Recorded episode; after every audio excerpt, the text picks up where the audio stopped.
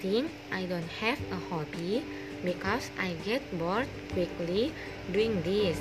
But the most I do at home is playing with my younger brother and playing handphone.